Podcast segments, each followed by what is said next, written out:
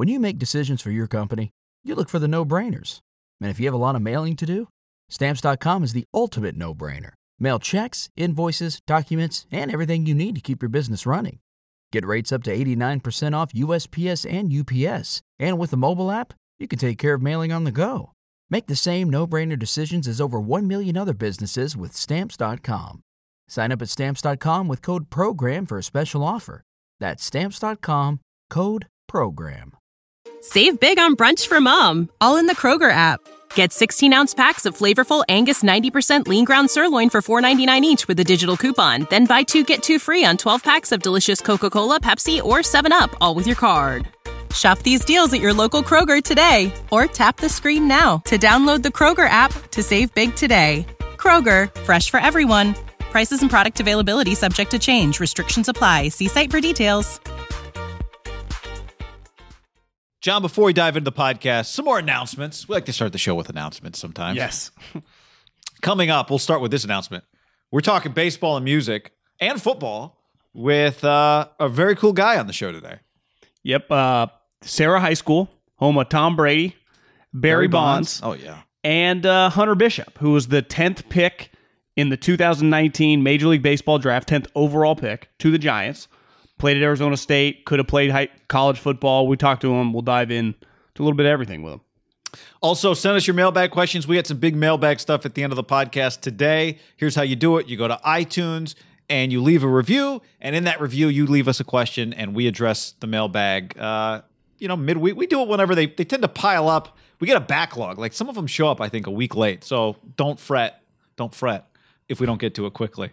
Also, a lot of people, guy, have asked us where did our song go for our intro, and uh, as we grow and get bigger, you know, we want to do legitimate business. Like, there's That's that point in time whenever you watch like a mob movie or a drug movie when the guy looks at his partner and he goes, "I, I need to legitimize. Yep. I I, I, I want to go legit. Yep. I, I want my money to be real. I'll pay taxes. Yep. And it's just like you can't. As anyone knows that's our age or a little younger, they're streaming. There, there are rules when it comes to music. Peter Gabriel, we're not paying them, and they get to a time where, you know, they could either send us a bill or you know get a little lawsuit our way. We're not into That's that. right. You know, we're trying to be legit. Great song, great song. I got to give Haberman credit on that one. That was a good song. I know. I, I will still. Li- I made a loop out of it. I will still listen to that loop. I actually went and listened to the real song the other day, and I was disappointed that the song, the guys, Peter starts singing after 30 seconds. I'm like, no, I want more of the loop. Yeah, Um, but we'll uh, we'll play something because you I don't know. think that they would just give it to us for free. No, I don't think it works like that. I don't. I don't even think they could if they wanted to. Ask Taylor Yeah. Swift. Like it's hard to even get Yeah. your own shit. Do you, do you know how Michael Jackson became a billionaire? What touring? well, no, owning the catalogs Oh, oh, of oh. obviously the Beatles, but just people's music. He just owned the music. That's the more streaming came out, that became the most powerful thing. Is own what? What do you think Taylor Swift's all angry about? Right? She didn't own her catalog, and So we're just taking that catalog from all these people that are bitching Right. and moaning about all the money getting generated. So you just we're trying to be smart here. Yeah, we're trying to go legit, like you said. trying to go Trying to be- legit. we just want to own like a, you know a a burger joint or something. Yeah, we we got to wash our money. Is that what you're saying? yeah, Laundromat? Ham laundromat? uh, oh, uh, like a car cleaning place. Uh huh. Exactly. Like Marvin Harrison's car wash. Yeah, parking lot. A parking lot. That's a great business opportunity, Yeah. Especially in the Bay. Uh, getting our DraftKings game as well. We got one for the uh, Genesis. I wish Tiger was doing like a media availability or something. this I week would imagine he's the, I, I- is he I there? read that I, he's would not. I read that Tiger's not giving an update this week, but yeah, maybe he's got. I mean, I would hope. Well, it's his turn. I, I think he's I know. there. Yeah. I know. He was at the Super Bowl a couple weeks ago. I mean, he looked. God, he's got skinny legs. Uh, yeah. Anyway, getting our DraftKings game. Sign up with code Ham, and uh, yeah, let's have some fun there. Okay, let's do it. Riddle car. Hey, behave. Da da da da da da da da. We do need to get some music in. We'll figure that out. Yeah, that doesn't quite hit the same, does it? Yeah. But I the mean, I cops like can't the- come after us. Huh? You know, you don't have to look over your back shoulder, right? Right. You know, it's like the mob. Once the guy, the thing with when you're in the mob, though, you're always thinking about like, God, am I going to get popped for killing that guy 13 years ago? Right. Even when you're legit. We didn't necessarily, you know, I, I don't know. Can you come over like podcasts in 2020? Maybe you could. Who knows? Bigger issues in America. Yeah, yeah, it's true. I got a backlog to deal with. Uh, a lot going on. All right. Uh, we'll also have some videos on our YouTube channel, so go check that out. And we'll do a mailbag coming up after our conversation. You already did a little bit of an intro, but it's very cool. He's down in Arizona. Uh, like you said, John, he was one of the top picks of the 2019 draft. He's a Bay Area guy. You and I both love baseball, so this was it was cool to talk to to Bish, Hunter Bishop. I think our first baseball player guest on this show. Uh, Wow. yeah, that's right. He is Hunter Bishop getting ready for uh, spring training. And it's awesome to have you, man. We appreciate it. Are you? Uh, do you feel like you're deep in, in baseball season right now? Uh, no, I actually feel I feel pretty refreshed. I feel ready to go. Uh, super excited to, to finally get on the field though. It's been it's been a while. So what'd you do? Obviously, last year with Corona, short baseball season for the minor league guys, season canceled, but they had the unique kind of taxi squad for guys like yourself. W- what was last year like?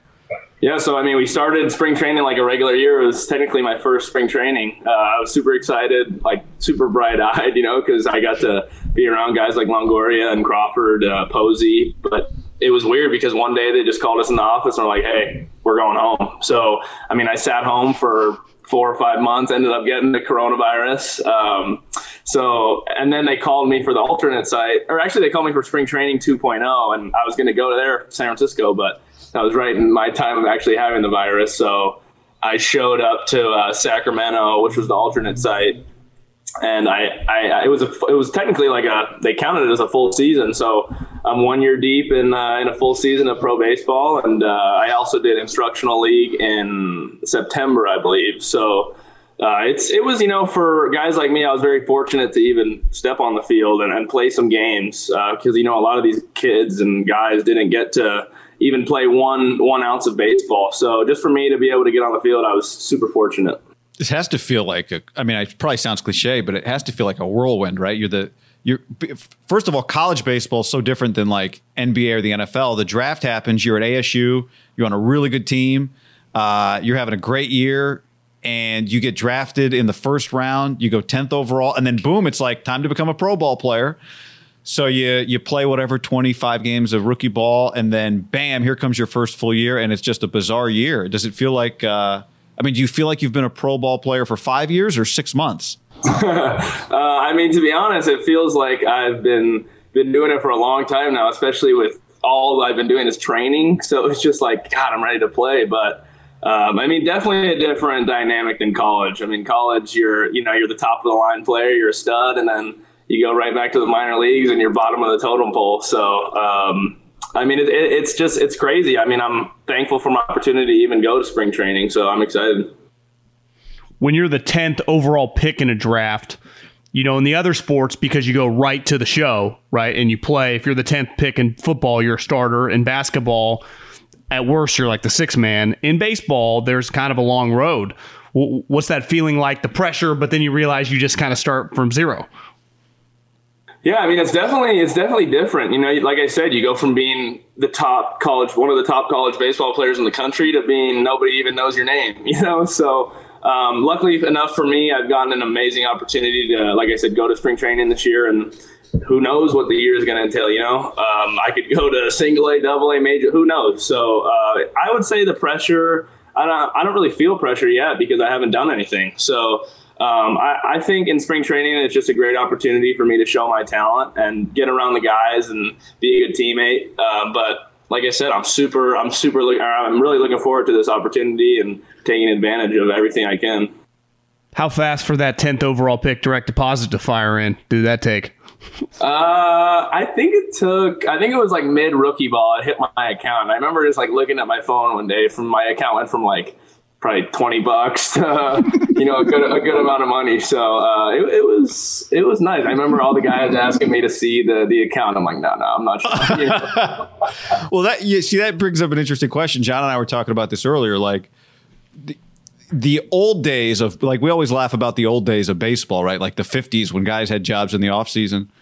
But I think it's become a much more uh, known kind of just situation publicly over the last couple years because what minor league baseball players make and the way that they get treated relative to the rest to the to the highest level is a conversation, right? So for a lot of your guys, when you walk in as a first round pick, I mean, you might be around guys that are making seven hundred bucks a week or whatever the number is. Uh, and so you do play a sport where there a lot of people it seems like probably still are in the same boat that the big leaguers were you know back when mickey mantle were i don't know if mickey ever had to work at like a grocery store but you know like do you see a lot of that around? When you just look around the sport do you see a lot of guys that are in other systems guys you know that you know do have to find other ways to make money when baseball season's not happening or even when it is? Yeah, I mean, a ton of my close buddies uh, have jobs, and I mean, it's tough because you know the the pinnacle of baseball is the major leagues, and when you make it to the major leagues, even if you're the worst player on the roster, you're still making you know a ton of money. So uh, I think, I mean, they always are trying to stress minor leaguers getting paid more, but for me, I think that's that's what you're working toward. That's what you want to become as a major league baseball player. You know, so uh, it's kind of the same thing with me. Uh, this is a total, total different topic, but paying college players, I think it's the same exact thing. You work your whole life to become a professional, and I think that's what makes it so valuable. So, I mean, granted, coming from a guy like me, I'm sure a lot of guys are like, "Screw you," you know, you you've made a good amount of money. But I mean, even if I didn't, I think I would still have the same the same mindset of. Uh, you're trying to reach that pinnacle peak of, of baseball or sport. Um, so I think that's what makes making the show so much more valuable. Well, how do you balance? You know, you get the large chunk of change when you're drafted high, but you're not even guaranteed to ever make the major leagues. And you were the 10th overall pick. You know, I mean, you just never know. It's so hard. And then even let's say you're lucky enough to one day get there, we know how hard it is to stay. Just do people tell you, hey man, you got to put half of that away right now? Or, I mean, it, it, was there a big purchase or did you put it all in savings? Like, how, how do you balance that? Just knowing how rough the road is in the sport of baseball because it's not like any of the other team sports. Yeah, I mean, I think fortunately enough for for me, I got uh, introduced to Scott Boras and his whole entire team, and um, he's obviously, yeah, he's obviously a genius at what he does and the best in the business. So, I mean, he has a full team of financial people who who definitely steer me in the right direction and help me make all my decisions safely and uh, correctly. You know, because I mean, when you're a 22 year old kid and you get a uh, a large sum of money, you know, a lot of a lot of dudes do blow it. I mean, it's very it's very prevalent in in sport today. So uh, I'm lucky enough and fortunate to have Scott on my side and uh, steering me in the right direction with his team. You're not wearing the Boras logo right now. I'm not. I'm not. I should be. I should be uh, kind of advertising him, but here's my advertisement to him. He's uh, he's he's an amazing dude and the best. So I'm, I'm lucky to have him. What's he like? Okay, we got to. Yeah, we got to dive into Scott Boras. We've all seen the photos of like Boras with like 80 people around him holding mics, holding court at the winter meetings. You know. You know, he's very he's very calm. Um, he's very he's amazing. But I'd say the biggest thing that impressed me about Scott when meeting with him was just how how knowledgeable he is and how um, how smart he is to have how he's built his business. Um, just kind of looking at the statistics in his booklet, I'm sure he'll get mad at me for, for even talking about this, but the numbers he's done compared to anybody else aren't even close. Um, and I mean, just just taking away take money away from it, seeing how he's built his his business is is pretty impressive.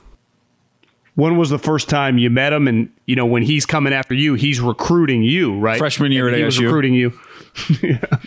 Well, actually, I got I got introduced to him um, through Spencer Torkelson, who's uh, you know is the is still the hot commodity. Uh, he's an absolute stud. But Spencer signed with him, I, I believe his or not signed, but went with his agency to be his advisor his freshman year of college when he hit like twenty thousand home runs. You know, so. Um, I, I, got introduced to him through Spencer, and then the rest was history when I met with him. Um, but thank God for my junior year, I, I definitely probably wouldn't have an agent. well, that's see, that's interesting because Spencer was the guy. For people that don't follow maybe the draft as closely, he was the number one pick last year, but he was from the he he broke Barry. Like you, he's a Barry guy. He broke Barry Bonds' freshman home run record at ASU, and Barry was his favorite player. Um, you had a different path, right? You did not look like your first year was not like, oh, well, here comes Hunter Bishop. It's just a matter of time before he's the top 10 pick. So what what was that like for you to to watch somebody else going through that? He's a year younger than you though, right? But here you are as a sophomore grinding and this guy comes in and just bang, instant star. Well, what's funny is everybody everybody always uh, and I'm not saying you're doing this at all, but everybody always says like my freshman and sophomore year were terrible, but my freshman year, I was 17 years old and I hit, I think I want to say I hit like 305 with five home runs. And I'm sitting there going, wow, I'm a, I'm a great freshman in the Pac 12. And then I Spencer comes in his freshman year and just absolutely dominates the competition. I'm going, wow, I got a lot of work to do. So um, it was uh, it was it was a fun thing to watch, man. He's he's a once in a generation talent for sure. And really, ASU, I guess UCLA too, is kind of like you know Alabama, LSU of football out here, right? For baseball, I mean, it's you're you're at an absolute power. So if you're just playing, you you know, once you start playing as a freshman, you go, I, I got a chance to play in the big leagues. I mean, this is the path that the Pedroias. I mean, you just look at the long lineage of players at the school, right?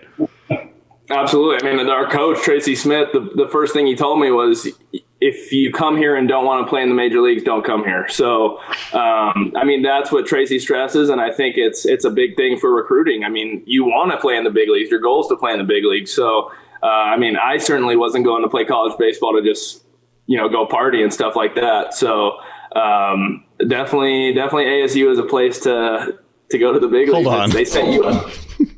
Well, I bet I bet the motto is "You hit bombs, the babes follow," right? Something like that. uh, no comment on that one, but uh, yeah. What what is ASU like? Let's talk about that for a second. Wow, ASU is uh, it's an amazing place. I mean, as uh, as John just kind of said, there's there's some distractions, but um, it's it has it has everything in front of you. You know, there it presents everything. There's Scottsdale. There's there's Tempe. There's amazing football games. There's um, yeah. I mean, it's it's a great spot. There's I think there's every professional sports team. There's hockey, NFL baseball. So it, it's a lot of fun. It's uh, it's a great spot, and I it's my home now. So uh, I love Arizona. it's weird. You know, I'd say football is very regimented, very focused. You know, especially during season, you might screw around once, maybe a week after a win. Where baseball probably has more parallels to like golf, where it's like you play, but you also relax a lot and you can screw around because you don't want to take it too seriously, especially as a hitter or even as a pitcher. W- was there a balance coming from high school to going to the going to play college baseball that you learned to like you know you gotta you gotta let loose a little bit and be focused like it's not just grinding in the cage 24 7 Yeah, I mean it's definitely a balance, especially when you go from being a you know a young high school kid to a college like ASU. You know, you're kind of hit in the face with how much it, it presents to you uh, just off the baseball field. You know, you really have to take care of your business and stay focused because, like I said, there's definitely a lot of distractions that can um, throw you outside of what you want to become or what you want to work towards. Um, so, but I think I'm actually thankful for that because if I went to if I didn't go to college or I didn't go to ASU, I wouldn't know that. So then when I was thrown into professional baseball, all these distractions then present themselves. So, I mean, for me, I'm really happy I went to ASU to get that experience and mature a lot uh, to take care of my business and, and make sure I'm staying focused to get the overall goal, which is helping the, the Giants win a World Series one day. We, I do want to talk to you about the Giants, John and I. Uh, but I, I want to get the story straight too, because John John spent some time in college as a you know in the recruiting department at Fresno State, and then as an NFL scout with the Eagles. And so we got to talk about you, the football player. Uh, how close were you really to playing college football? The story is that you were going to Washington to play football. That that was gonna you were gonna be a receiver for Chris Petersen. high school football was some of the best times of my life, and I made some lifelong friends. Uh, my high school football coach, we uh, we just had a little Zoom call with Tom Brady, which was awesome. But um, he uh, he he really instilled some great values in me, and I think everybody should play football in high school or you know another sport. I think it's important to keep your mind off baseball. Like John kind of said at all times, you got to balance. So I, I love football. I miss it too.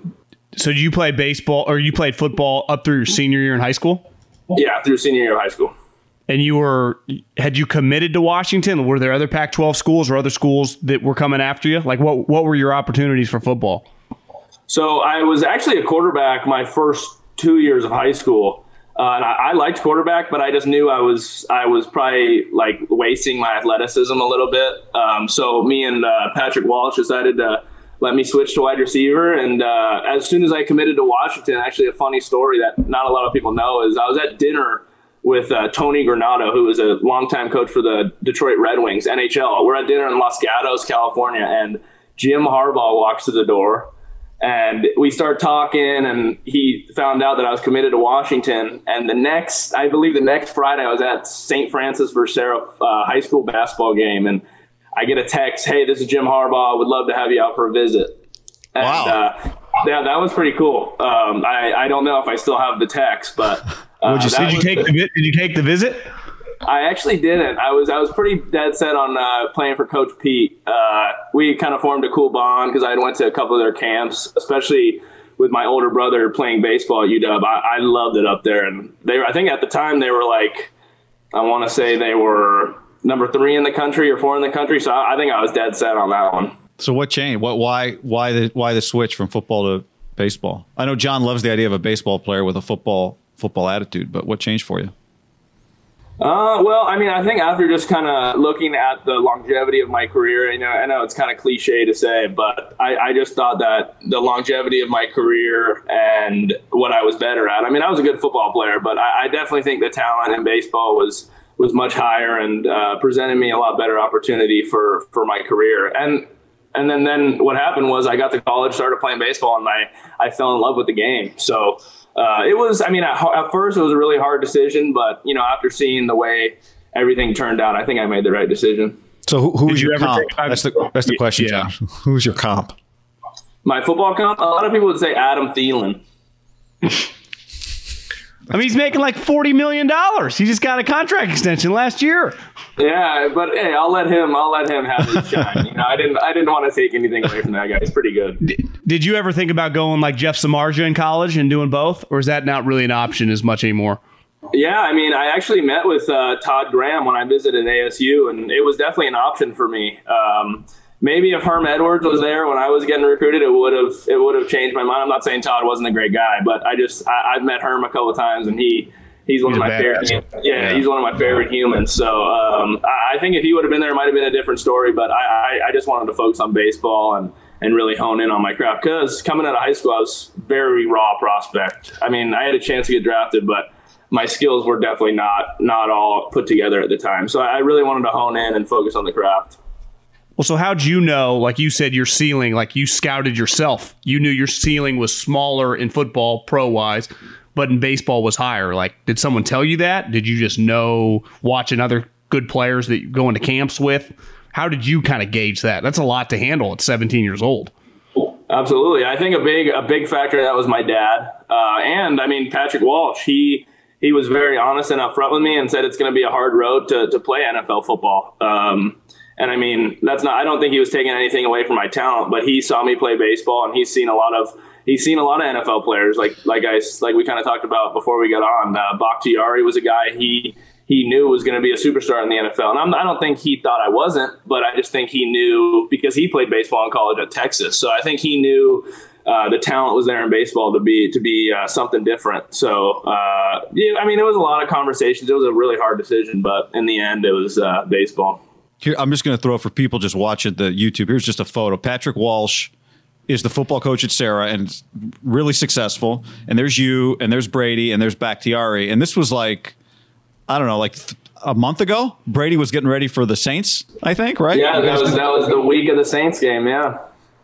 Are you, and Brady? You guys are all these are all Serra guys for people South Bay. Uh, are you and what's what's the Tom Brady? Uh, you know Tom at all? Yeah, I mean, Tom's someone I, I really look up to. He's a friend. He's uh, someone I can, you know, ask anything to. Uh, he's probably, I mean, we don't talk a ton because the guy's super busy. Um, but I mean, anytime I shoot him a text, he's he's amazing. He gets back to me and gives me some great advice. So I mean, Tom Tom's someone I, I look up to, aspire to be anything close to to the same. You know, he's uh, he's the best athlete to ever do it. So um, super thankful for that relationship, man. He's he's he's a special guy for sure. That's cool. How'd the relationship start? How'd you meet him? Well, actually, I got drafted in uh, June of 2019, and I'll never forget it. I I'm in the locker room, Salem, Salem, Oregon, playing for the Volcanoes, the Giants rookie ball team at the time. And uh, I just after a game, I went back and said, "Hey Hunter, this is Tom Brady. Congratulations! Uh, if you ever need anything, I'm uh, here." And then it just kind of started through that, and just tried to stay in touch with him. Like I said, he's a he's a very busy guy. So the fact that he even gets back to me is is uh, is pretty awesome, and uh, I'm thankful for the relationship I have with him. Did he hammer it home like this is this is this Tom Brady? this isn't like a random. Tom, this is Super well, Bowl champion Tom Brady. I mean, it was just kind of one of those coming to the world moments. Like I, I, I don't know. I didn't have that many cool people on my phone, but uh, just to get a text from from Tom himself, and he's literally read the line. That's Tom Brady, I was like, oh wow, is this a joke or what? That's pretty awesome. Wasn't isn't there a story about you? Now you're talking like that ASU saw you because like listening to you talk, you didn't play, you weren't playing like were you playing on a bunch of travel ball teams? Baseball doesn't sound like so. A, is the story that like ASU saw you because you were a late sub in in like some random game and you somebody popped the ball up to left field and you chased it down or something like that? What's the story? Well, actually, the story is I uh, was in high. I was a, going into my senior year of high school. I had actually played travel ball that summer because the year prior I was like a DH and I wasn't playing that much. But um, I went. I had kind of started to do pretty good that summer and. I went to an area code tryout, which is like the big high school uh, showcase for you know kids trying to play college ball, and I, they said I was a pitcher. They said, "Oh, you can't you can't try out. You're a pitcher." I'm like, uh, "I'm not a pitcher." And uh, I snuck on the field actually. One of the scouts I had known through my brother, and he's like, "Yeah, just go run a 60 yard dash." And I think I ran like a six three nine or something like that. And uh, I remember the ASU coach was standing like right there, and I took pretty good batting practice and uh, played it. I didn't play at all in the area codes because I think they still thought I was a pitcher. Uh, but I think I had maybe two or three at bats, and uh, our ASU head coach Tracy Smith was there. And then that's kind of when it all happened. He called my dad and was like, "Your son is a major league baseball player. He can play football all he wants, but if he ever wants to come check out the campus, uh, let us know." Wow when when Guy and I were in college in like the mid 2000s, I, I, was at Cal Poly, he was at Fresno State. Both had good baseball teams, and you know these guys just hit these bombs with the bats, and it was like that forever. But in college baseball, they changed within the last like decade, right? The bats aren't as crazy. Like you don't see guys hitting like 35 home runs or the 500. It's it's not wood bats, but it's not what it once was. Is that true? Yeah, I mean, they I, they definitely deaden them. I mean, I remember hitting in little league with those things, and those balls would just jump off the bat. But uh, I mean, if you got power, I think I think you can still hit the ball out of the yard. It might not go as far, but guys guys seen it. He's seen me hit a few homers. So I have. Uh, yeah, I don't think it does. I don't think it's. So it's a lot better than a wood bat still. Oh, absolutely. I mean, if you get it on the barrel on the right spot, it's going out. Let's uh let's look at some. We've got some for those listening on the podcast. You can listen to this. We got some just some uh, that's your studio. We can talk about that too. I, we just want to look at your swing and understand what are we looking at exactly because I think there's so much talk now about how hard guys swing, launch angle. John and I talk about we're golf fans like you are. You're a big golfer. Um, what are we? I've got a I got a slow motion video here too, but just tell us what are we looking at here? Like, what are you trying to do? Is that a little Joc Pederson load up there trying to hit, just go hit a bomb? I like. I that. mean, actually, you know what's funny is a couple of weeks ago I was um, I was I was talking to Pat Murphy. It's the first time I actually met him, legendary ASU coach, uh, coaches for the Brewers now, and he. Everybody always compares me to to like loading up like Christian Yelich, and he obviously coaches on uh, Yelich's team, and uh, he was like you know, Yelich was uh, going through a tough time last year, and uh, we were like, oh, well, that Bishop kid, I'm sure he's doing fine. So I thought that was a pretty funny story because I've, I've always got to compare to Yelich, but I think Yelich is just a little bit better at the time. You know, he's, uh, he's, an MVP. I think Pat was just obviously joking, but um, yeah, I mean, I, I think I try to do my own thing, but I, I get compared to Yelich a good amount, and um, some other guy, maybe Cody Bellinger a little bit, but uh, those guys are pretty good at what they do. So I just try to be myself and hit the ball at the yard. That's about all I'm trying to do. What is the key uh, for those of you guys uh, listen on the podcast? We got the video going. What do you th- do? You even think when you swing? I mean, is it just what's the deal uh, here? I think a lot of my thinking comes from the top video uh, in the cage. You know, I I got some I got uh, some pretty good coaches in my corner with the Giants, and uh, they've helped me a lot. Just take a lot of the thinking out of it because uh, in college I would think a lot in the box, and if you've talked to any successful hitter, that's that's not the way you're gonna you're gonna hit for numbers. So um, or hit the ball hard, I guess would be the proper way to say that. But um, I mean, I think a lot of my thinking comes from the cage, and then I just once I get on the field, it's it's all it's all talent and it's all athleticism. So I just try to let that take over. But I would say a lot of my thinking comes from the cage right there. So are you swinging as hard as possible? Uh, no. I think in college I would do that a lot, and people would always tell me, you know, you got to tone, it down a little bit because um, there was a good amount of swing and miss in college for sure. Um, but I think now it's just more controlling, as you can kind of see, like controlling my back leg and really driving through the baseball and just trying to stay balanced. Because I, I know once I take a swing, if I can stay balanced through the whole thing, it's uh, it's probably my perfect pace. So now I would say probably 80, 85 percent. Butcherbox.com slash ham and another special deal. Free for a year. You get salmon, chicken breast, or steak tips in every order for a year, plus an additional 20 bucks off right now at butcherbox.com slash ham. Been telling you about it for years.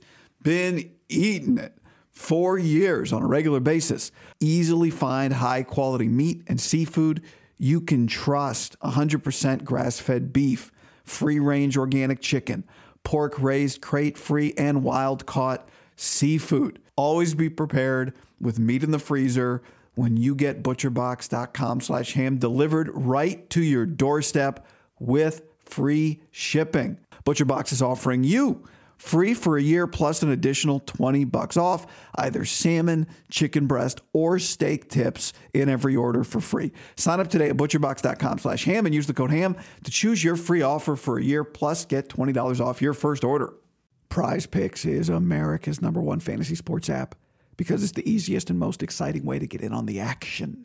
While you watch your favorite players in sports, you just pick more or less on two or more player stats, and then the fun is on. Prize Picks has something for every sports fan from basketball to hockey to League of Legends and everything in between. It's really simple to play. You make your picks, submit an entry in less than 60 seconds. I'll do it at halftime of a basketball game, and I also have some season long more or less picks on MLB homers. You may remember I've got less on Ohtani homers this year. We'll see. And at halftime of your next NBA blowout game, just jump on and go, ah, Steph Curry more than 11 points in the second half. It'll change the game for you. Download the Prize Picks app and use the code HAM50 for a first deposit match of up to $100. That's HAM50 for a first deposit match of up to $100. Prize Picks, pick more, pick less. It's that easy. What's up, everybody? It's your old friend John Middlekauff. I'm here to tell you about our friends at Game Time. Here's what I need you to do go to your smartphone, download a little app called Game Time. Baseball season's in full swing. Oracle Park. Been there a million times. Never doesn't live up to the hype. Go get yourself some garlic fries, a brewski, maybe uh, some ice cream. They have very good Ghirardelli ice cream there. And when you do that, promo code HAM. So download the Game Time app. Your first pair of tickets, promo code HAM, H A M, save $20. The A's, only going to be in the Bay Area for the rest of this season. You probably can basically go for free. Just buy a pair of tickets to any baseball game. They also have comedy shows if you want to check one of those out or concerts. Game Time app, promo code HAM, save yourself $20. We don't even need a thank you. Just hammer that promo code. Our bodies come in different shapes and sizes, so doesn't it make sense that our weight loss plans should too? That's the beauty of Noom. They build a personal plan that factors in dietary restrictions, medical issues, and other personal needs so your plan works for you. Noom doesn't restrict or shame when you want to treat yourself. Their flexible program focuses on progress instead of perfection. You don't have to give up carbs or anything. And with their daily lessons, you can learn something new about your food choices every day. After just a few days of using the app, I learned how to recognize cues for overeating and how to choose the right foods to feel full. Stay focused on what's important to you with Noom's psychology and biology based approach. Sign up for your trial today at Noom.com. That's N O O M. Dot com and check out Noom's first ever cookbook, The Noom Kitchen, for a hundred healthy and delicious recipes to promote better living. Available to buy now wherever books are sold. John, weren't you telling me something about Tiger the other day? Like Tiger was saying when he was, or maybe I saw it on, maybe it was a Tiger doc that like uh, Tiger's golf swing. It wasn't about how the hard. It was his dad always taught him like swing as hard as you can while staying on balance. Were you telling me that Middlekauff, or maybe we just talking Yeah, about m- maybe we talked about that. I, I probably saw the same video, and then like once he got, once he was young, it was all about swinging hard, swinging hard, swinging hard, and then once he got with Butch, Butch Harmon and kind of came to the tour, they honed it in so he could swing hard but also under control. Which I clearly baseball. I mean, once you get to the hell, even the minor leagues, right? The pitching, they just take advantage of you when you're swinging out of your shoes, right? Uh, absolutely, and I mean I think that's the biggest thing is these guys are throwing now up into the upper upper 90s, low hundreds. So I mean if you're if you're missing at all, uh, you're out. So uh, I think the biggest thing is just putting that barrel on the ball uh, because once I mean with a bigger guy, once you put the barrel on the ball, the ball is going to be hit hard. You know, so I, I much more focus on squaring the ball up and hitting the ball hard than than trying to swing as hard as I possibly can. And I think it's just something that comes with learning. Is that is something that's probably pretty new to baseball, I guess, this last decade, right? Is all these guys throwing so hard? I mean, for us, I I, I never made it past little league. I couldn't hit for shit. I, I when I but it's like uh, whenever you guys talk, and just any guy in pro baseball, if you know a hundred's coming down the middle, you can handle that. It's when you don't know what pitch is coming and they throw hard, it's easy to feel lost. Is that true? No, absolutely. I mean, I think the biggest thing 100 miles per hour does is is just speed you up and, and really get you you know thinking a lot because if if if you're a tick late or you're a tick off, you're like I said, you're out. So uh, and they have so many other good pitches. If you miss that 100 miles per hour down the plate, you're going to get some disgusting curveball or changeup that I mean, even the best hitters in the world probably aren't going to hit. You know, so uh, it, it's more don't miss your pitch, and uh, if you do, you're screwed. Have you had a? I mean, what what was it like at the um, uh, at the alternate site? Like, are you facing some big leaguers there? What was what was that experience like last year? That was in Sacramento. Yeah, Sacramento. Uh, so it was a lot of the AAA AAA arms who were really close to breaking into the big leagues, and then also like Jeff Samardzija and Drew Smyly came down rehabbing. Uh, but just such a good opportunity for learning and growth. Um, I, I, I, held my own pretty well and uh, learned a lot. I mean, like I said, I haven't I hadn't played past A ball, so to be thrown into the fire like that, I think that's the best way for growth is to uh, you know face the best. Do you know where you're going? Like, are you going to big league camp, assuming that the camp's open on time as they're planned? Is that the game plan? Yeah, so uh, I, I get tested on Thursday for the you know the first intake test, and then uh, I believe our first workout Sunday. Uh, but after big league camp, I have absolutely no idea what what's even to come for minor leagues. Um, so we'll see. Um, I'm just kind of playing it by ear and trying to stay, you know, calm and control what I can control, um, and then go from there. Is it still cool to put on a like a warm up, a dry fit with the Giants logo on it? Yeah, I mean it's uh, it's pretty special, man. It's especially being from the Bay and and seeing all those World Series from you know years ten to fourteen. It was it, it was pretty cool, and then to get drafted by them was yeah, man, I, I, I don't want to be on any other team for sure. Uh, it's it's a perfect fit, and I, I love the organization. So, what do you have to do? Like, what's the number one thing you're working on to eventually get to the big leagues? Is there something specific, or is it just an overall kind of uh, improvement of your game? Yeah, I mean, I think this offseason I've really taken um, a step to just you know work on my pitch recognition and. Uh, you know, even cut down the strikeouts more, try to walk a lot, and taking some live at bats this offseason has been big for me. And just trying to come into camp as ready as I can possibly be because I mean uh, this is a this is a huge opportunity for a kid like me. Um, you know, if there was no coronavirus, who would have known? I might have not even been been in big league camp. You know, um, so I'm just super excited for the opportunity, and I've been working really hard this offseason to to get to this point where I'm at and feel as comfortable as I do. Um, you know, so I'm ready to go. There are so many players in a system right now. Not everybody has the same priority within an organization, but what kind of feed? Like, do you get a lot of feedback organizationally?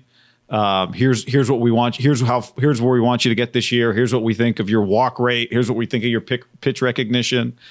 Uh, like, do you get a lot of that type of feedback, or is a lot of that stuff that you have to kind of self-diagnose, or maybe a you're being told that by a, a you know your rookie ball manager or there's just there's a lot of people involved so what is just kind of the process of you finding out what it is that they expect of you yeah, I mean, I think the Giants do a great job of, of balancing uh, numbers versus you know performance and and like mind and being mindful of you know sometimes numbers can overwhelm people. Uh, but I mean, the, the day we're living in the game we're playing in today, whether anybody admits it or not, everything has to do with the numbers. So, um, you know, they, they have all of them. It just kind of depends if you want them or not. And I think for me, a big, a big thing is, you know, looking at the right numbers. Uh, I don't try to, I don't try to think too much about you know some of these analytics, but I, at the same time, you got to look at some of them because that's what you know a lot of these guys are, are getting their contracts uh, looked at for. So uh, for me, it, I, I, look at the right ones, but I don't try to overwhelm myself with with some of these analytics because there's literally something for everything. So, what are the ones you look at? Uh, I mean, the biggest things I look at is like uh, barrel percentage, uh, walk to strikeout rate. Um, but I mean, that's really where I'll cut it off. I mean, we have like these things that go on your bats that analyze everything about your swing, and some people love them, some people don't. I, am more of a feel kind of hitter rather than looking at at all these numbers that you know your barrel could present themselves at. But at the same time, it's good for for knowing if your swing's off or you know if you're going through a rough stretch and you put it on, it will tell you a lot of stuff. So uh, for me, like I said, I'm more of a feel hitter, but it's there if you need it. All right. What about? I accidentally showed this earlier, but what about the science of? Uh, c- can we play one of your songs on the? We can't play right now, but can we put us one of your songs in the podcast today? Yeah, we need a new song. Oh, it's coming out soon, next month. What? Tell us about this. So, for people that don't know, you, I, I don't. I mean, I only know what I've seen on Instagram, Bish Music, but you make music. Yes, my, so I played piano pretty much my whole life. I've definitely gotten a lot better as I've gotten more into uh, production of music, but it's just it's a really good hobby for me to have. Um, it kind of takes my mind off the game, uh, as a lot of guys like play video games and stuff like that. It's it's it's pretty much the same thing. I just I'm actually in my studio right now, so, so um, yeah, I spend a lot of my time here and keeps my mind uh, focused and kind of active. But uh, it's it's a lot of fun. What Is kind this- of music? Yeah. Uh, I mean, it's more like I'd say like it's in the pop genre or the I guess people call it EDM, but I'm not big on like the, the club EDM. I don't really make that. But if you've ever heard of an artist named Kygo, that's like my idol. So I, I try to make stuff. Yeah, like Paperman's go to. Oh yeah, that's my guy right there. you know, I've started. I'll, I will say this about EDM. I don't listen to a lot. I will say this. I've. It's good. Like if I need to get some work done, it's good to just put it on. I'll just listen, right? Because I don't really know. It's not like I don't know the words. I'm not getting distracted by the songs, or not that there's that many words necessarily. I don't really know what I'm listening to, right? So, but can you explain to two people who don't understand EDM, like what exactly it is that we're listening to? Like, what are we? We're looking at. You're creating some of the piano beat, and then you're putting in whatever else. The beat drop is really the only thing that I know about. Yeah. well, I mean, drops. people. I think the biggest misconception is people kind of take it for granted because all of it's coming from the computer pretty much all of it's electronic but um, i mean some of some like guys like Kygo they're they're insane musicians who are then able to transfer it into a computer to make it sound professional like one thing is getting it in the computer and then another thing is making it sound good because there's a lot of these out there who are terrible you know so um, it, it, took me a long time to learn, and I'm still, I mean, not even close. But uh, it, it's it's all a learning process. It's pretty much the same thing as anything else. You know, you got to put the time in and and then see your results. Um, but I mean, definitely, it's a it's a growth process like anything else. But it, it's much harder than people expect it to be. We had a I, I had a controversial take on the Weeknd being uh, whether how good he was or wasn't. He's probably more like you, you grew up listening to the Weeknd, right? Is the Weeknd pretty big hit in, in, the circles of your friends? What do you think? I mean, is the Weeknd is, is he computer made or is he elite talent? Well, I mean, I haven't heard him live or anything like that, but I mean, from what I've seen and the numbers he does, I, I think he's pretty talented. But I, I'm I don't really I don't really know how good he is live, but from what I've heard, he's he's an unbelievable talent. You, John said he was. What did you say he was better or worse than Bruno Mars? Well, I said that he's like a cooler version of Bruno Mars. And then I kind of took it back. Maybe Bruno might be a little more talented. They're different. You know, they're just they're different. I, I do feel Weeknd's a little bit like computer auto tuned. But he, you know, I, I watched some stuff on YouTube of him acoustic. Like clearly he can fucking sing. But like you watch his stuff, it is very computer generated. You know, it's hard to tell sometimes. Like if I'm watching uh dude just Hunter's saying computer generated doesn't mean you're not talented. Well, no, but if I'm just if you're just making the beats, if you're like a DJ or whatever, like that is your skill. Like it's impressive. But if you're singing behind it and auto tune and stuff, you can be you can sound better than you actually are. You know, be like a baseball hitter on steroids. You know, I mean you're you're stronger, right? I mean that's what the computer is for a singer. Yeah, I mean, no, that's definitely that's definitely a thing in this generation. I don't really, like I said, I don't really know much about what the Weeknd does and what he doesn't do. But I mean, shoot, anybody doing those numbers, Oh, his uh, streaming even numbers are is off- stupid, yeah. Even, yeah, even if he is auto tune, I, I, I guess he's doing great, right? How about Dre, how about Dr. Dre's beats? Where do you where do you fall on Dre beats? Uh, I love Dr. Dre. I love I love old school hip hop and rap. That's that's probably my favorite genre of music. So I love that kind of stuff. What uh, What's your walkout song? Yeah, this, see, this is It's uh, it's actually I, I was thinking about that this year. I I don't know. I might uh, I might do "Make It Rain" by uh, I think uh, Birdman. I don't know. I don't even know who it's by. But That's pretty. That's solid. That's yeah, I like You that. see, yeah, try to make it rain. You know, make some homers rain. you had to make sure. I mean, uh, Crawford went with Andre Nicotina forever. Yeah, no doubt. you can't you can't now the Bringer Rain doesn't use that song. You should. No, but I I love the Bringer Rain. That guy's one of my favorite players. Have you met him? Oh, He's my favorite player by far. Um, I met him once when he played for Oakland. Uh, no, he played for Toronto when I think he had just won the uh, the MVP. That that when I was like in high school, that was that was my like baseball idol. I loved his swing, and you know he was just on the come up, so I loved it. He's a big football. John, you remember you and I talked to him about Auburn football. For he's a huge. Is Auburn at Georgia? Yeah, Auburn. I think he went to Auburn. Yeah, Yeah. Auburn. Yeah. He's a huge football fan. He turned his career around a little bit with like that foot load up. You know, he kind of does the step and just hits fucking bombs.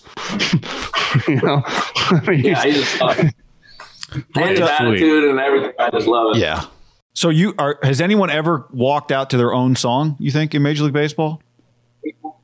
Uh, I I don't know. Maybe one of these like dudes trying to be a rapper or something like that. I don't I don't really know, but maybe maybe if one of these songs pops off, I'll, I'll do it. You have a song out. Do you have a song out right now? Like, can people go listen to something? Yeah, On YouTube? yeah. on Spotify, YouTube, everything. Bish Music, B I S H, Bish Music, right? Sir. Bitch music. are, are you are you are you single? I'm single. Yes.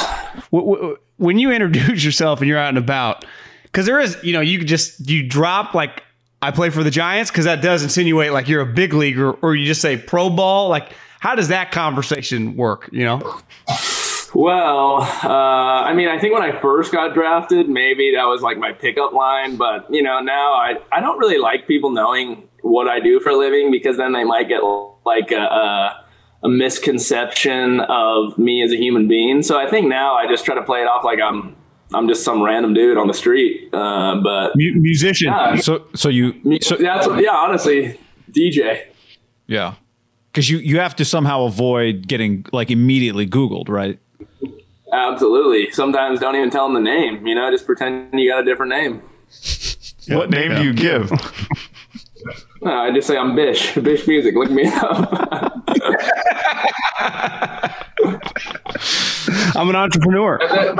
and then if they want to do their research, they can go. They if they really want to do their research, they can go look. But uh, I just try to keep it at I'm Hunter. That's it. Yeah, you're creative. Well, playing, I mean, y- y- y- choosing college football, or I mean, going college baseball over college football clearly has worked out. I would also imagine, I know your brother went to Washington, probably some babes up there, but Arizona State, probably in a completely different level of just the party slash, you know, lady scene. Is, it, is that a fair statement?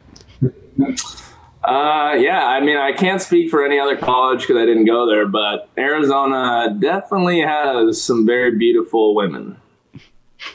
Any follow up? Scottsdale's no joke. Yeah, I mean, it's just, I mean, it's, it's just a great, it's just a great place, but it's just a vibrant, just good looking people, you know? I mean, Yes, I mean, there Arizona guy or girl has some very beautiful people. Uh, I'm gonna leave it at that, so I don't get myself into any kind of trouble. But we have very, very beautiful people. Yes. No follow ups, John. You good there? Tan. That's all I got. Yeah, I don't, want to go get ahead. Go ahead. A tan booth after we do this. After this interview's done. As pale as ever. Well, hey man, it's awesome to talk to you. It's great to see you. Uh, into the into the quarantine in a couple days, and then uh, spring training, whatever that means. Well, good luck, brother. It's great to talk to you. Yeah. guys, Thanks, bro. for Appreciate on. Appreciate it. Yes, sir. See you guys. All right, John. There was Hunter Bishop. You tried repeatedly to uh, get him to talk about uh, women in bikinis, and uh, he he laid he laid off of those curveballs at his knee in the dirt. I, I just I can't imagine being a guy at ASU, a star player, Scott Boras. I mean, it's probably a good looking dude, athlete. You know, good good uh, low body fat percentage. You know, probably Great goes pretty jawline. well in the area, right?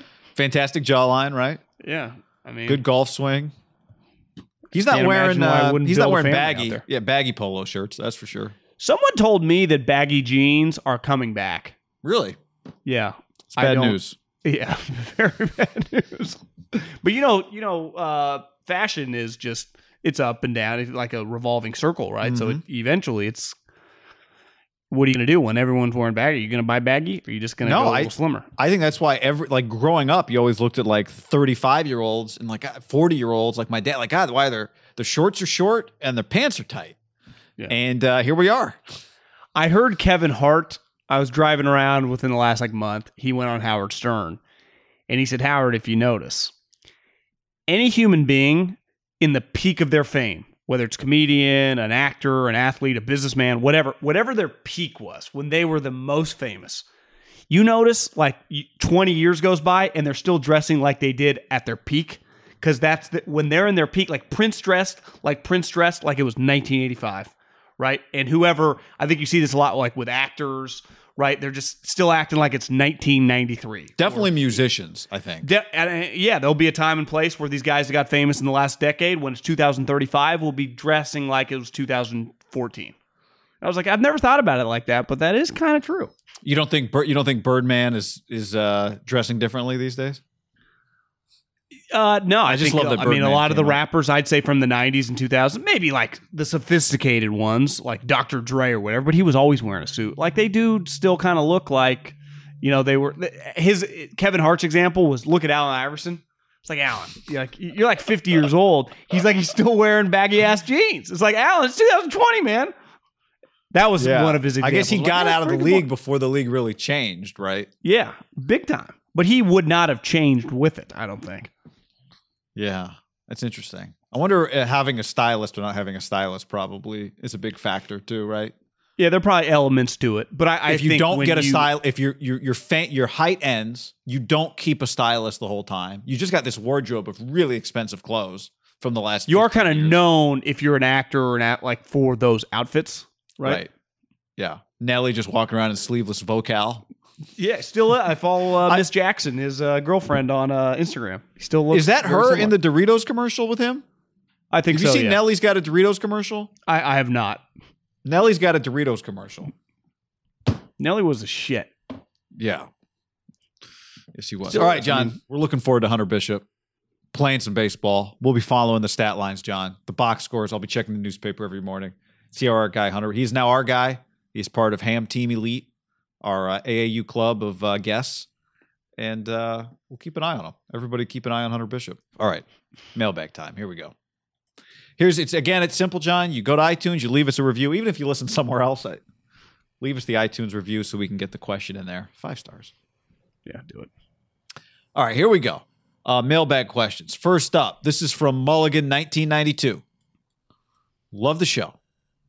49ers, uh, could the 49ers potentially fleece the Bears again by driving up the price and interest in Wentz and making the Bears overpay for him when the Niners have no interest in considering him? This Bear fan hopes not, but Ryan Pace seems destined to make another move that surrenders a lot of draft capital. First of all, can I ask before we address that question, does Ryan Pace deserve this rep?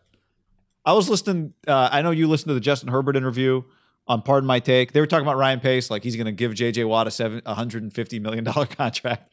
Ryan Pace just has this rep of like, he'll just, whatever anybody else is going to do, he will do it times two. It's not fair. You know what's crazy is since they've had Nagy, they've been pretty successful. Like they, they don't have a losing record, and he gets talked about kind of like he's the Freddie Kitchens of GMs. I think part of it is just you don't shake when you miss on a quarterback. I think you know when you do like he traded up from three to two to get Trubisky within you know within the next ten picks, Mahomes and Watson go. It's hard to shake that. Yeah. Like to me, he's not. I would imagine I don't follow like Bears talk and Bears radio, and I I think that it's just he is known for taking Trubisky and believing in Trubisky more than those two guys when they he went all in on a quarterback. Because other than that, like he's made like getting Khalil Mack, da- drafting, signing Danny Trevathan, drafting Roquan Smith, Eddie Jackson, uh, Tarik Cohen, uh, Took on the David Foles Montgomery, money. the guy now. Yeah, I mean, they just. I actually Well, think I- their team's okay. Yeah. Why just why do the Niners care what the Bears pay for him? Well, this is just a Bears fan who's concerned that other teams are going to drive up the cost on the Bears. Uh, You see, Albert Breer wrote today or tweeted today that he thought they were in the the leader in the clubhouse. the Bears Yeah. are the leader in the clubhouse. Yeah, to get Carson, like he thinks that he's going to end up a Bear. Okay. Um, it's interesting, but like I always, when it comes to trades, like it's you can be the leader in the clubhouse, and then ten hours later you get traded. Are they going to be the leader in the clubhouse for another week? Then, then I don't buy it. Well, I think I saw something else today that it's probably going to happen over the next 48 hours. Like it's not going to this isn't going to string out for another month. You know, I think they're kind of at where they're at. They know the price. Like the, there's not always like we're holding out hope for three twos now. Like it, it kind of is what it is. The, the price you have the best offers. Maybe you do one more round of calls like this is it. Your final bid, all right? Do you think the Bears are going to end up trading a one? I feel like they are. I think they don't. I think they go two twos. I would imagine that the Colts have gone like this. The Bears are desperate. They got to have this guy. And I actually think it's if you're going to make a desperate swing, getting Carson Wentz is a pretty good desperate swing, right? Because there is a high upside with the player. To me, the Colts, you spent all these years building the team. Like, do you want to risk it all for this guy? Like the Bears are they, they have to try to win and get a quarterback now to shake the pace and the Nagy with the Trubisky thing.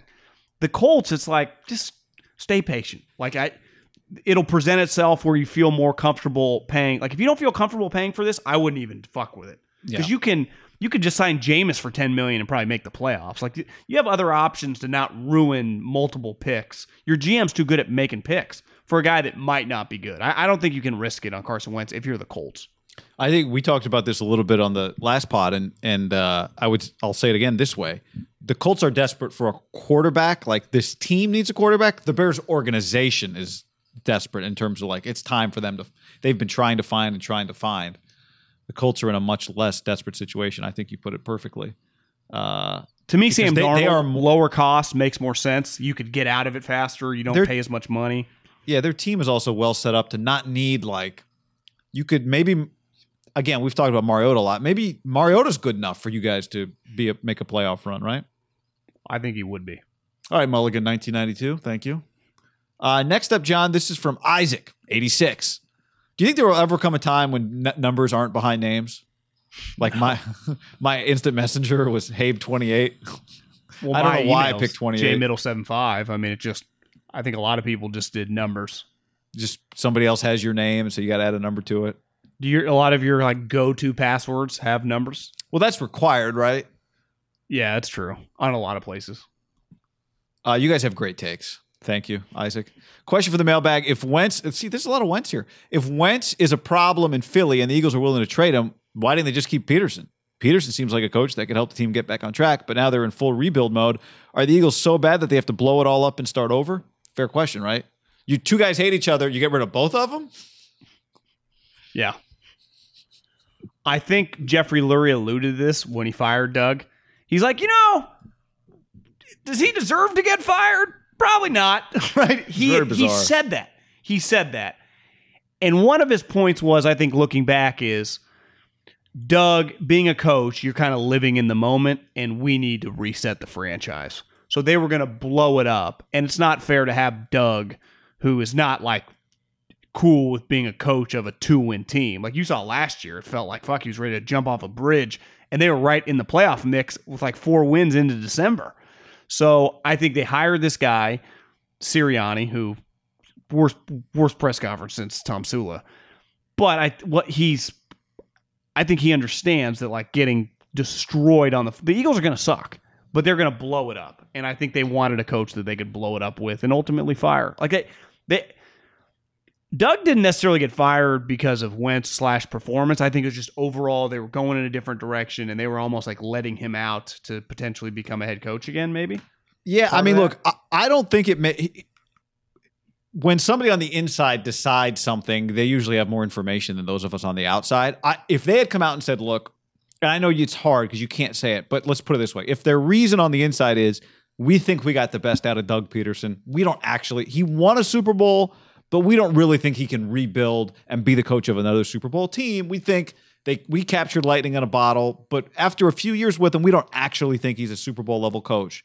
That is not allowed to be said. No, it's not allowed to be said. But if that's what they think, even if I disagree with it, if that's what they think, then it makes sense to me. Like I know from the outside it looks crazy, but we think we actually kind of got lucky on that Super Bowl. We don't think he's good enough. If that's what they think, it makes sense. If they think he is a Super Bowl level, eh, a playoff level coach, and it's just, well, we don't want to put him through the rebuild or he doesn't want to be here, it's too much stress for the rebuild, that would make no sense to me. I mean, being an NFL head coach with a Super Bowl ring, you get if you've won a ring for a, for a team, you get a lot of time. Like you get a lot of leeway for a rebuild. So that's where it's weird to me. Is like, did they Bizarre, just decide they don't like him anymore? And they might have, and that's okay. That's that's fine if that's what your decision is. But Does feel though the new guy might be a little over his head. if you're Doug Pederson watching this, you're like, I you guys are going to make me look good. Yeah. Next up for the mailbag, Elite Pod. This is from Steve and RE. Been a ham consumer since terrestrial radio. Uh, as a Woodland kid, Woodland, Oh, home, home Pedroia, of Dustin Pedroia, not far from where we grew up in Davis. As a Woodland kid living in NYC, Ham Pod delivers the base sports talk I crave. Wondering if you guys think Kyle likes Trey Lance. Kyle Shanahan likes Trey Lance, and what are the chances he's still there at 12? Bonus!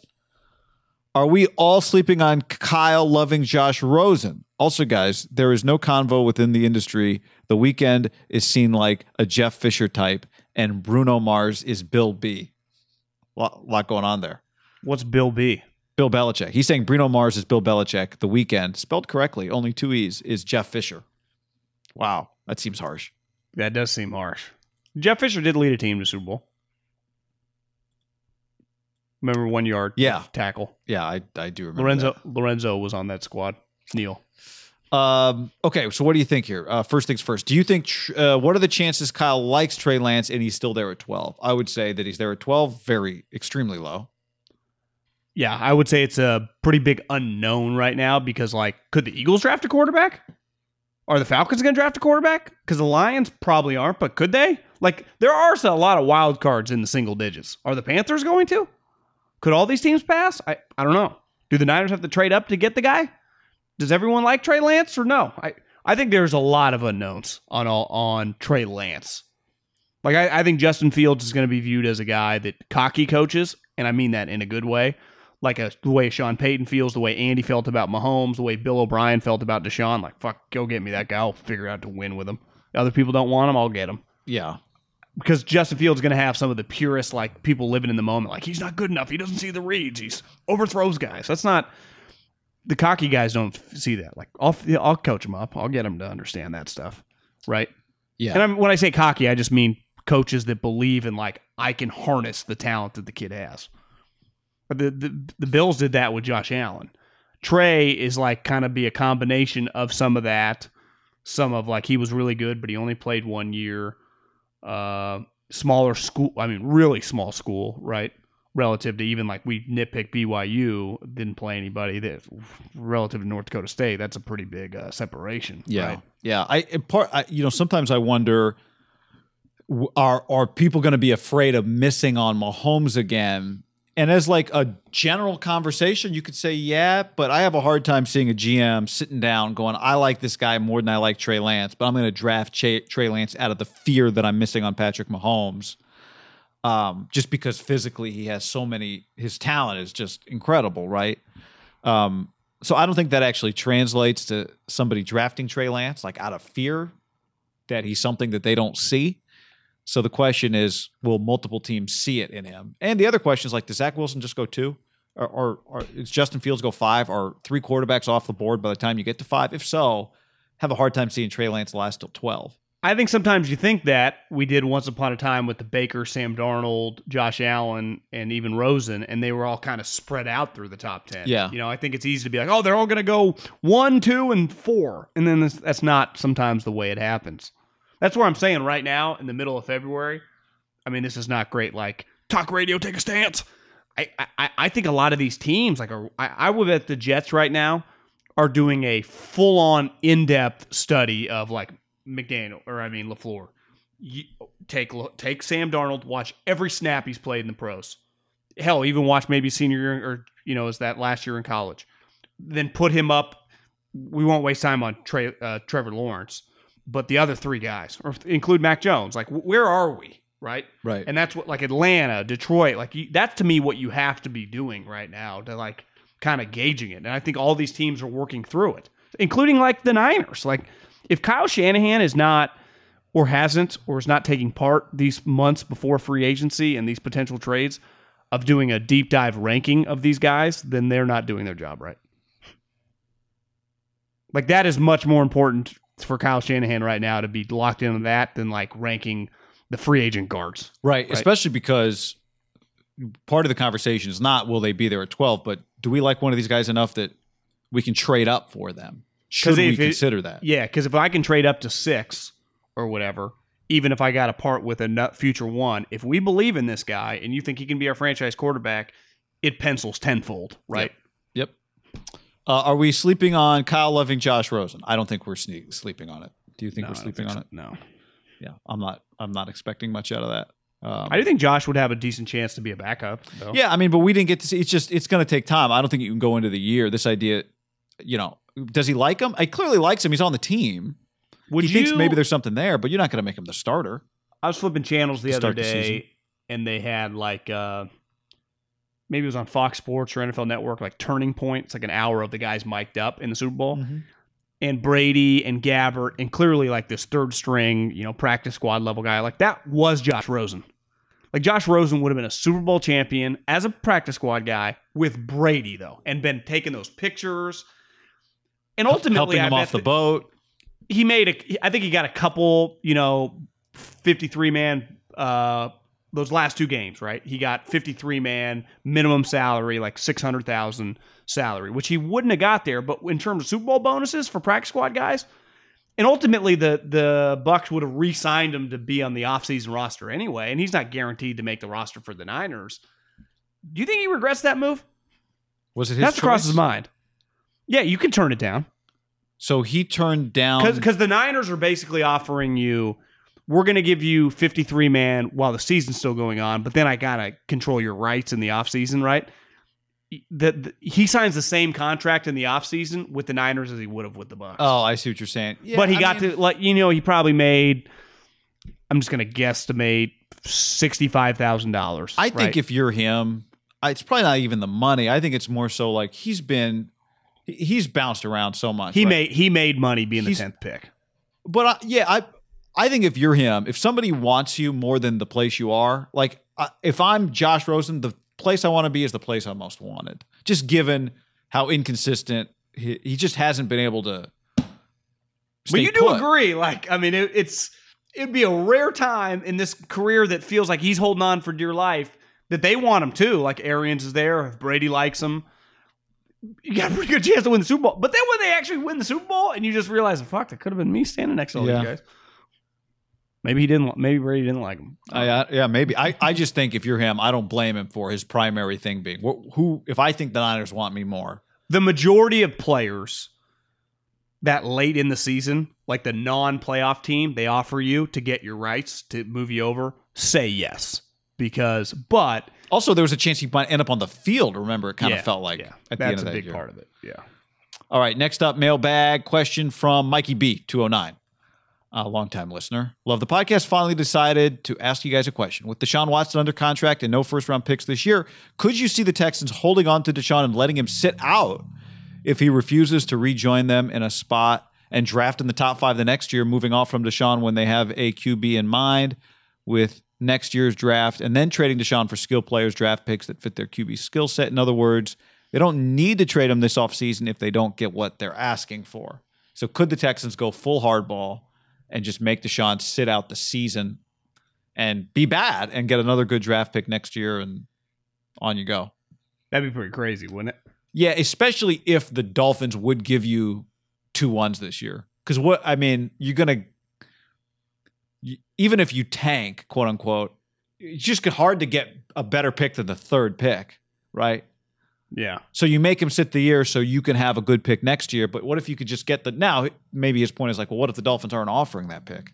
But because some people have DM me like, "What are the what's the quarterback class like for 2022?" And I'm like, I watch a lot of college football. I don't, it clearly it doesn't feel as hyped. Like this year coming in, Lawrence was the leader, but Fields was out there.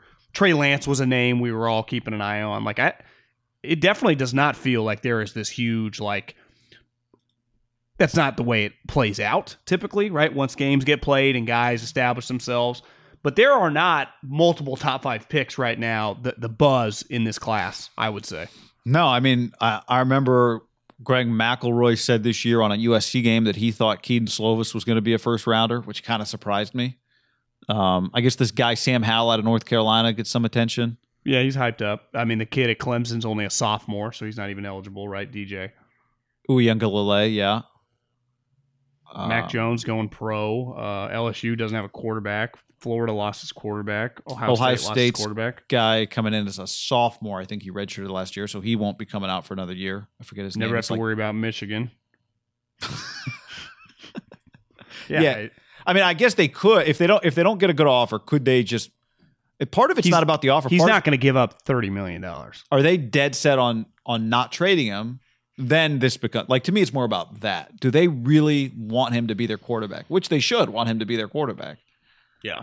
So are they willing to just not trade him at all, even if that means week one he's not there? To me, he's been, and I've been told this, and clearly it's public. He is adamant it's over.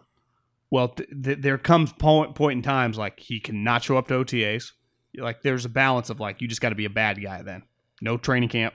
Like it's you, you do have to go a little bit Antonio Brown, right? James Harden to really force their hand. I mean, James Harden where it worked is the Rockets did not want to get rid of James Harden, right? The, the Texans do not want to get rid of Deshaun Watson, but you can just make it like I'm not. Now, James, he's making so much fucking money. He had to show up. He just didn't try. Deshaun, you can't show up, right? In Yeah. the NFL, showing up is not smart. In the NBA, you can. It's some. It actually helps, right? To show up, don't even try. Just Right. throw balls like to the f- front row. In football, the moment you show up, they'll just you'll run plays. And because of the nature of the sport, what are you going to do? Like run into a defensive lineman, right? You're gonna you're just gonna play. Right. It's the shittiest sport to like be in no man's. You just have to do what Jalen Ramsey, what Khalil. You got to draw a big line in the sand. Jamal did it. It feels like right now the easier for position players probably than a quarterback because your quarterback you're viewed as like the guy kind of carrying the franchise. Yeah, sometimes though, like if the Texans are kind of rebuilding, there's not as much pressure on them if he's not there week one to, you know, like Emmitt Smith holds out. Well, the Cowboys need Emmitt Smith. So they're going to, Yeah. the Texans actually are in a position where they can just, But it does. wait. It also the my issue with Khalil Mack with Jamal Adams. It's awful business if you're going to ultimately capitulate and trade the player. Great word. You do Great- it before you, great word. You, you do it before the draft. capitulate. You do it before the draft, so you you get to realize a draft pick. Yeah. Like to me, if they're going to trade him, you don't do it August thirtieth. To me, you do it No, but I, I over but the next month. this goes back to like they are adamant that like maybe internally they think we'll just we are not going to trade him he'll eventually show up. And it's just That's where he might need to make contest. it. uh, He might need to make it ugly right now. Then. Right, Harden, go Harden. Uh, like Joe Cena and just start shitting on everybody. yeah, just offend them to the point where they want you gone. Will you just sit down with Jeff Darlington at your house and just start talking a lot of shit about Easterby? Yeah. Like you got to go to the root of the pro- And the- and the Easterby's in owner. control. Yeah, but th- to me, the owner, I, I I think you go to Easterby clearly is the guy pulling the strings. You just you just call out his servant leadership. You call out his relationship with God. I mean, you you go you po- you really want to get someone to piss them off. You go after what in theory they care about the most, and you talk shit about it, and you call them fraud about it. He'll get traded the next day. Yeah, I mean, unless the owner decides, okay, I'll I'll get rid of like to me, part of the reason you got to talk about the owner is because ultimately the owner is Easterby's boss, right? The owner has to be mad enough to say, guys, I don't care what you're doing, you get this guy out of here. But I think the one thing you've seen in Houston, and I think it's a there are parallels like this with the Raiders, is the owner's just like you guys do it. Like he let Billy O do it all. The he let Scruden do it all. Like to me, like in organizations like that, like with the Patriots, you after Kraft, you're fucked, right? You talk shit about the Rooney, you're gonna get cut. I don't like you talk shit about Mark Davis. If like Gruden likes you, I don't think you get cut necessarily. I don't know. Not if you're a good player. Next up, 10 God 13. Sham God. Uh, wasn't McVay the guy who we thought was going to start the trend of drafting a QB to replace your three, four year starter who never won you a ring. Then they signed their guy, Goff. Then they end up trading him for another expensive QB. Can you ever see the league going into a mode of drafting a QB every one or two years, keep playing your cheapest option until you find a top five talent guy? Uh, I would love to hear your opinion on the future of the league in regards to how teams view QBs. Hashtag bear down. Uh, maybe this is Jed Fisch here. So, I what was there? Remind me. I, I don't. Was there I a think thought that sometimes like an article gets written by like one of the analytic guys. sounds vaguely familiar? Actually, and they and they kind of uh they latch uh onto like a horse that they think could get behind their kind of crazy idea. It feels like a Bill Barnwell, like maybe McVay's young enough and progressive enough to do it. No, actually he just wants to get sweet players as fast as possible, like most coaches. Uh yeah, I mean it it sounds vaguely familiar like an article an analytic crew would write. And it's something that, yes, it's great in conversation, never is going to happen. it's too hard. Remember the It's too hard to. Fi- that's the thing. It's too hard to find average guys. Well, remember there was a push. Push would be strong, but I think a lot of people advocated in the media uh, that the Browns, when they that had the one and the four, take two quarterbacks, like take Baker and take Josh Allen, and just see what happens. Let the cream rise. Right. Yep. And, like that doesn't make like in theory in a vacuum in the number vacuum. It's like yeah. Well, those two individuals have to sit next to each other every day in, in the meetings. They have to go to practice, and they're both. One of them is supposed to be our starter and like lead the group. Well, they're Right. both fighting over it. The human dynamic element of it all is a disaster. And the first and fourth pick make a shitload of money. So we're paying these two guys. One of these guys is not going to play. Like you look back, at least they had conviction. They picked a player, and the other guy, Denzel Ward, like they picked their starting corner. Like Right. that's that was smarter business than just taking Josh Allen or Baker Mayfield. Because whoever's not playing, the moment the guy gets beat out by the other, his value diminishes from the fourth pick. Right. And the other thing I would say is like if I'm the owner of a team, I go, wait a second, guys, I'm paying you all this money to make that to make that call before you get them both on the roster. This is what scouting is. Yeah, once we've got them on the team, anybody can figure out who the better player is. I now we're wasting picks. This is not a valuable use of picks. Is to basically say it's a 50-50 shot anyway. So screw it. Let's eh, we'll we'll, waste. You know who didn't waste picks? It wasn't a you know it wasn't a 50-50 sh- now it is a 50-50 shot. But it's when you hit on a bunch of them in a row that it really like the Bucs just nailed their first. We've talked about it a lot. They've just been nailing picks for like three, four years. God, nailing picks. Okay, that's what it takes. So you can't just approach it with like, ah, it's 50-50 anyway. Let's let's use two picks on one position when it's that position. Well, that that's I had a buddy in the NFL text me like a couple weeks ago that like called out something I tweeted. He's like, "Bro, you're better than that." I'm like, "Bro, I'm just throwing it out for fan. I don't even care." He's like, and then we got into this conversation, and you and I have talked about this with the Tua Herbert situation. We can talk all day long about playing Monday morning quarterback or 16 game season. The you know the hindsight's 2020, and be like, they you know obviously if they could do that one over, they are paid to get that right. They are not paid to like what's their mock draft saying? No, they are paid to rank the players who's going to be the better pro. So they had Tua above Herbert, and even the Chargers, who got lucky probably because they had Tua above Herbert too. That's their bad. Like that is their job. This is not one of those. You know, I like I like burgers, pizza, and Chinese food. Well, their job in a draft is like you have to pick one. Right? What's your And you favorite only- song? Oh, I have so many. Where co- I think college football, right? If you're Saban or LSU, you can be, yeah, we'll take two of the sweet quarterbacks and let the that, Or that's three, possible. yeah. In the NFL, like you just get the one pick around, and when you're drafting really high and you are going to take a quarterback, I don't want to hear all this like no, the like the Miami Dolphins today, they got it fucking wrong, and that's well, everyone agreed with them. Who gives a shit? Because you know they were wrong. It, yeah, it doesn't mean they're terrible and are just the worst No. and can't do it. It's just when we evaluate who got the better quarterback, who made the right pick, and who made the wrong pick, they made the wrong pick. And when you say, and this is going to come in this draft, It's what it looks like right now. maneuvering for different quarterbacks. And if the Niners trade up, it is their job to pick the right guy, right? All these teams. So, like, Yeah. when they do it, it devastates the franchise. It really does. I mean, it, it sets you back years when you, if Watson or Mahomes had been the equivalent of like Rosen, like they had just been bad, that would have been crippling to the to the Texans. I, Texans are a disaster. They still have the ability to trade a guy potentially for like three ones and two twos, right? Yeah.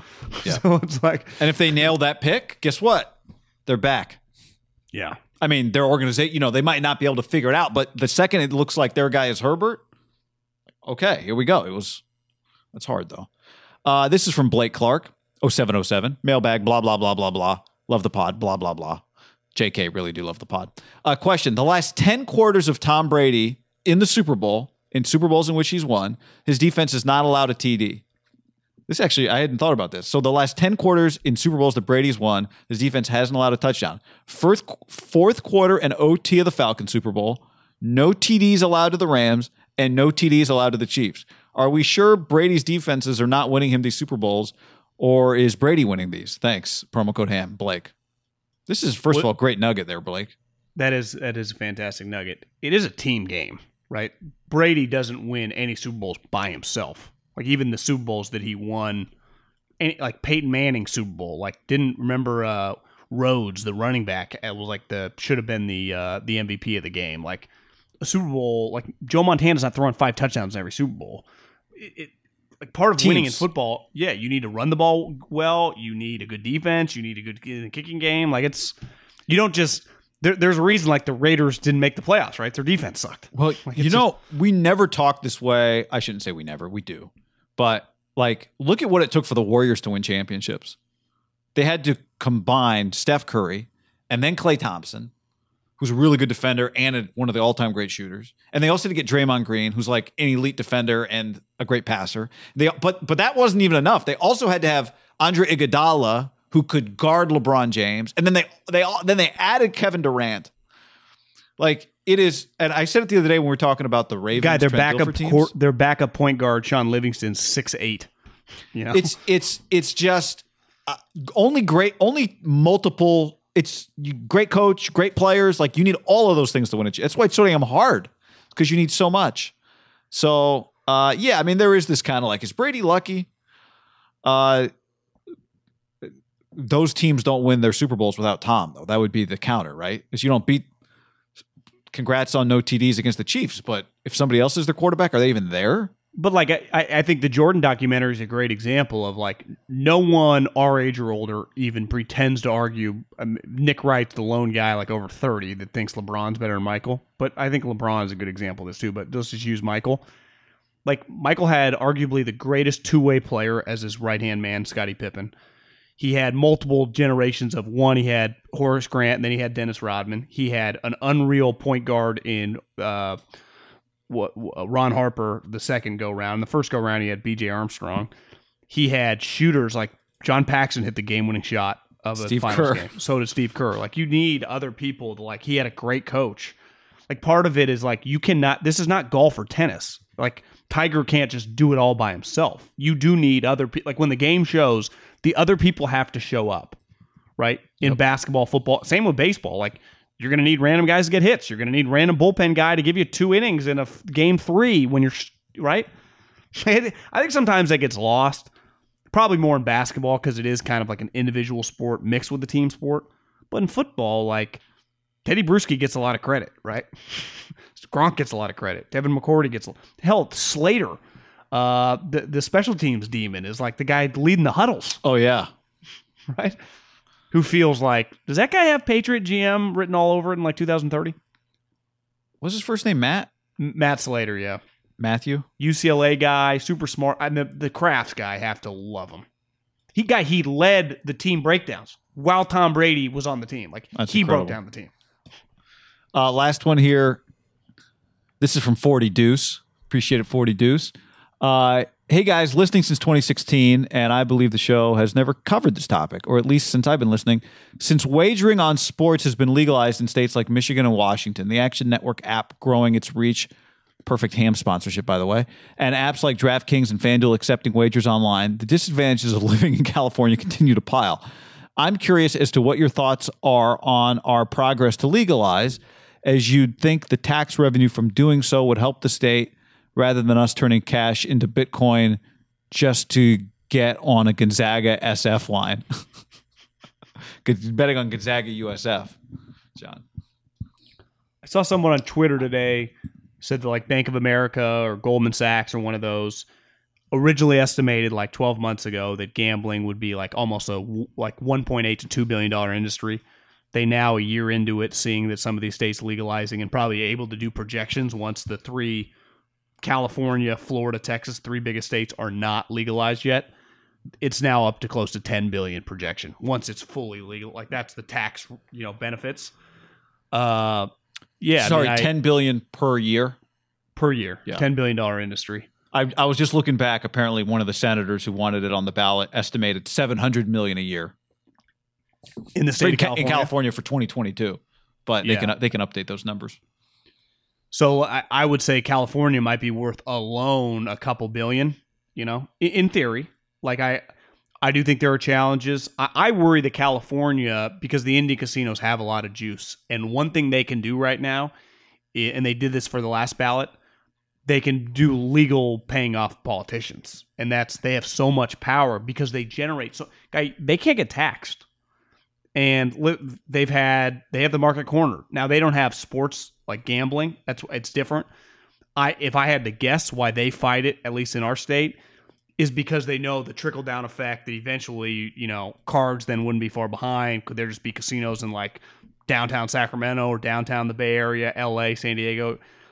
It does feel like that's inevitable. I I, I do wonder though if we're the last state because the indie casinos have they guy they make so much fucking money. It's untaxed and they have a lot of juice. And in they don't want it. 2004, in 2004, the tribes spent 33 million dollars to defeat a ballot measure that would have allowed racetracks and card clubs to operate slot machines.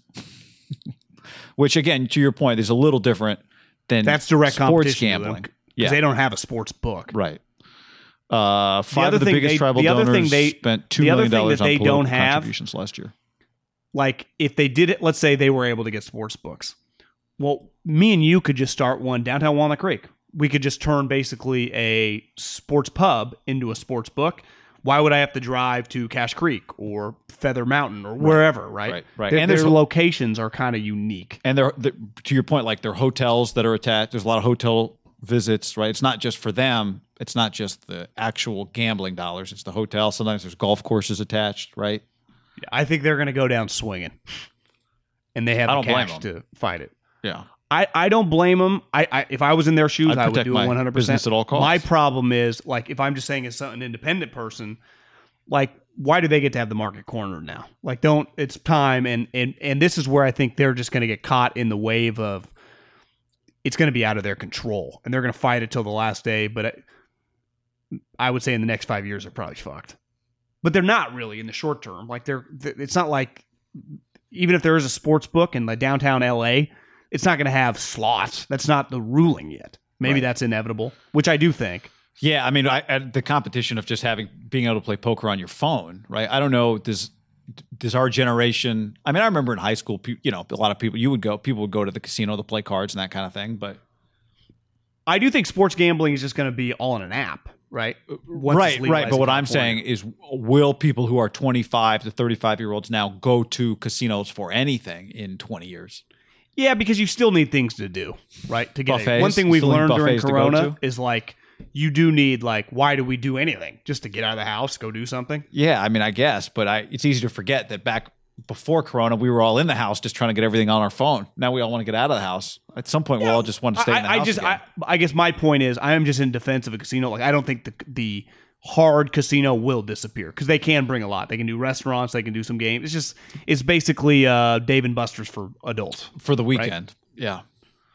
Not But I do just think for the, the- weekend, the- but I'm just saying the- it is an easy weekend hangout, I, getaway. I've pro- I've prophesized that if it does just become legal everywhere, that does hurt. Like one thing Vegas has had is they've had a market cornered.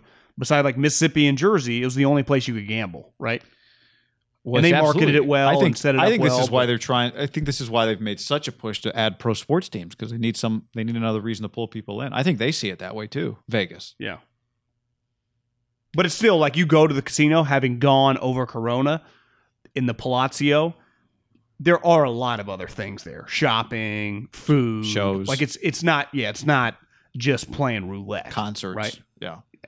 When I was there, the sports book wasn't even open. But there Bunny- is something Bunny pretty Ranch. cool about a, a sports book. Yeah. I mean, there's a lot of shit going on there. All right. On that is, note, is that the, is that next endeavor? in Walnut Creek, the Walnut Creek Bunny Ranch. Yeah, the- whatever it costs you in Nevada, you quadruple that for Uh, the no price that you're question. paying in rent. They'd be like, no, no, no, come, come to Reno. just Just just follow me over to this stop, this uh, truck stop over here, this rest stop. Just just cross the border for when I report this uh, income later. If you ever go to the casino, the Talking Stick in Scottsdale, it's badass. Very cool. Casino. It's got golf Oh, that's the one that courses behind sponsors it. the Suns. yeah, it's Okay. it's pretty sweet. All right, good mailbag. Good talk with uh, Hunter Bishop today. Yeah, accomplished show, a lot. I feel like I- had a busy know. day. We got a few YouTubes to do. Holler at us. Later. When you make decisions for your company, you look for the no brainers. And if you have a lot of mailing to do, stamps.com is the ultimate no brainer. Mail checks, invoices, documents, and everything you need to keep your business running. Get rates up to 89% off USPS and UPS. And with the mobile app, you can take care of mailing on the go. Make the same no brainer decisions as over 1 million other businesses with stamps.com. Sign up at stamps.com with code PROGRAM for a special offer. That's stamps.com code PROGRAM. Save big on brunch for mom, all in the Kroger app. Get 16 ounce packs of flavorful Angus 90% lean ground sirloin for $4.99 each with a digital coupon. Then buy two get two free on 12 packs of delicious Coca Cola, Pepsi, or 7UP, all with your card. Shop these deals at your local Kroger today or tap the screen now to download the Kroger app to save big today. Kroger, fresh for everyone. Prices and product availability subject to change. Restrictions apply. See site for details.